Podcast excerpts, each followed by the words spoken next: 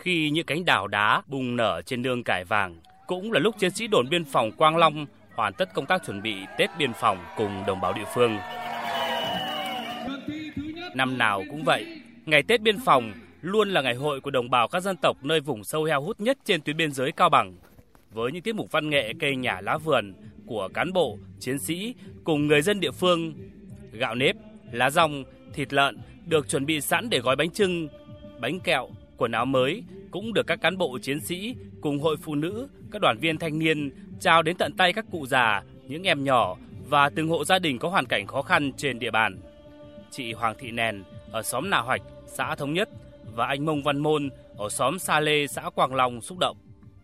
Tôi rất là xúc động, cảm ơn à, các cấp, các ban ngành, à, bộ đội biên phòng tặng quà cho tôi, một à, gia đình chúng tôi được một cái Tết đầm ấm hơn. Các cháu nhỏ thì vui vẻ với có bánh có kẹo,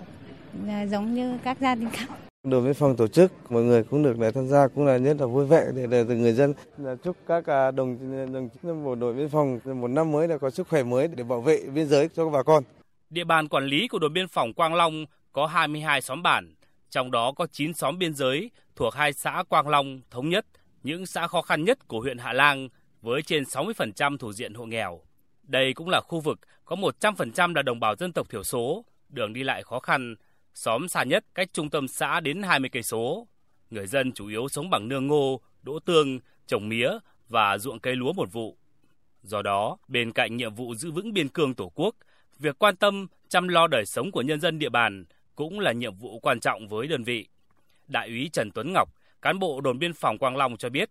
ngoài những giờ tuần tra, cán bộ chiến sĩ biên phòng thường phân công nhau đến từng thôn xóm, từng hộ gia đình khó khăn để vận động, hỗ trợ và hướng dẫn bà con đưa các loại cây con giống mới phát triển trồng trọt chăn nuôi. Chúng tôi thường xuyên thăm hỏi, động viên cũng như hướng dẫn giúp bà con phát triển kinh tế xã hội, nuôi con gì, trồng cây gì cho nó hợp lý, hiệu quả. Bản thân tôi cũng đã giúp một hộ gia đình 5 triệu đồng để mua lợn giống phát triển kinh tế và đến nay thì gia đình đã từng bước thoát nghèo.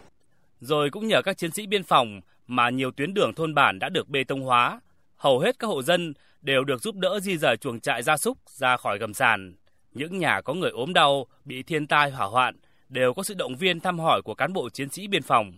Cán bộ, chiến sĩ đồn Quang Long cũng nhận chăm sóc, đỡ đầu gần 20 trẻ có hoàn cảnh khó khăn, giúp các em tiếp tục đến lớp. Ông Nông Mạnh Gầu, bí thư chi bộ Cốc Khọt, xã Thống Nhất, huyện Hạ Lang chia sẻ, chính sự quan tâm, gắn bó của cán bộ, chiến sĩ biên phòng với người dân, nên ở mỗi xóm bản, khi có việc hiếu, việc hỷ, những ngày lễ Tết hay những công việc quan trọng, bà con đều mời các anh biên phòng tham gia. Cụ thể à, đến à, mỗi tháng là sinh à, họp xóm sinh hoạt chi bộ chẳng hạn cùng mời đồn xuống để giữ cái cuộc họp ấy để cùng nhau tuyên truyền các đường lối của đảng ấy. Cùng nhau để là bảo vệ bên dưới cùng nhau xây dựng kinh phát triển kinh tế xã hội. Chung tay bảo vệ bình yên vùng biên cương tổ quốc bà con đã cùng các chiến sĩ tham gia hàng trăm buổi tuần tra phát dọn đường biên mốc giới và cung cấp nhiều thông tin có giá trị giúp lực lượng biên phòng làm tốt nhiệm vụ được giao.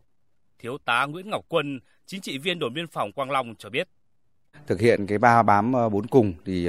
ờ, và thứ hai là thực hiện cái kế hoạch hàng tháng hàng quý thì đảng ủy ban chỉ đồn là thường xuyên giao nhiệm vụ cho cán bộ chiến sĩ đặc biệt là các đồng chí cán bộ chiến sĩ ở các tổ công tác địa bàn thường xuyên bám nắm à, và thứ hai là thường xuyên thăm hỏi động viên chia sẻ với ờ, bà con nhân dân hướng dẫn bà con trong cái việc mà chăn nuôi trồng trọt vệ sinh đường làng ngõ xóm rồi giúp đỡ các cháu học sinh nghèo vượt khó Ờ, thăm khám, tặng quà, cấp phát thuốc cho các gia đình chính sách đơn ờ, vị nhận phụng dưỡng thì đơn vị cũng đã thực hiện ờ, rất là tốt và hiệu quả các chương trình mô hình như con nuôi đồn biên phòng, nâng bước em tới trường, đồng hành cùng phụ nữ biên cương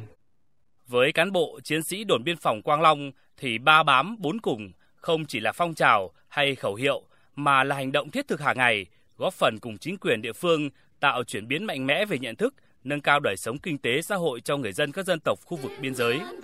Qua mỗi năm, số hộ nghèo ở địa phương đều giảm, các hủ tục dần dần bị xóa bỏ. Sắc xuân đã về với màu cánh đào thắm, với những vạt hoa trạng nguyên đỏ rực, với tiếng cười vui của các em nhỏ trong bộ quần áo mới, cùng mùi thơm của mẻ bánh trưng mới vớt.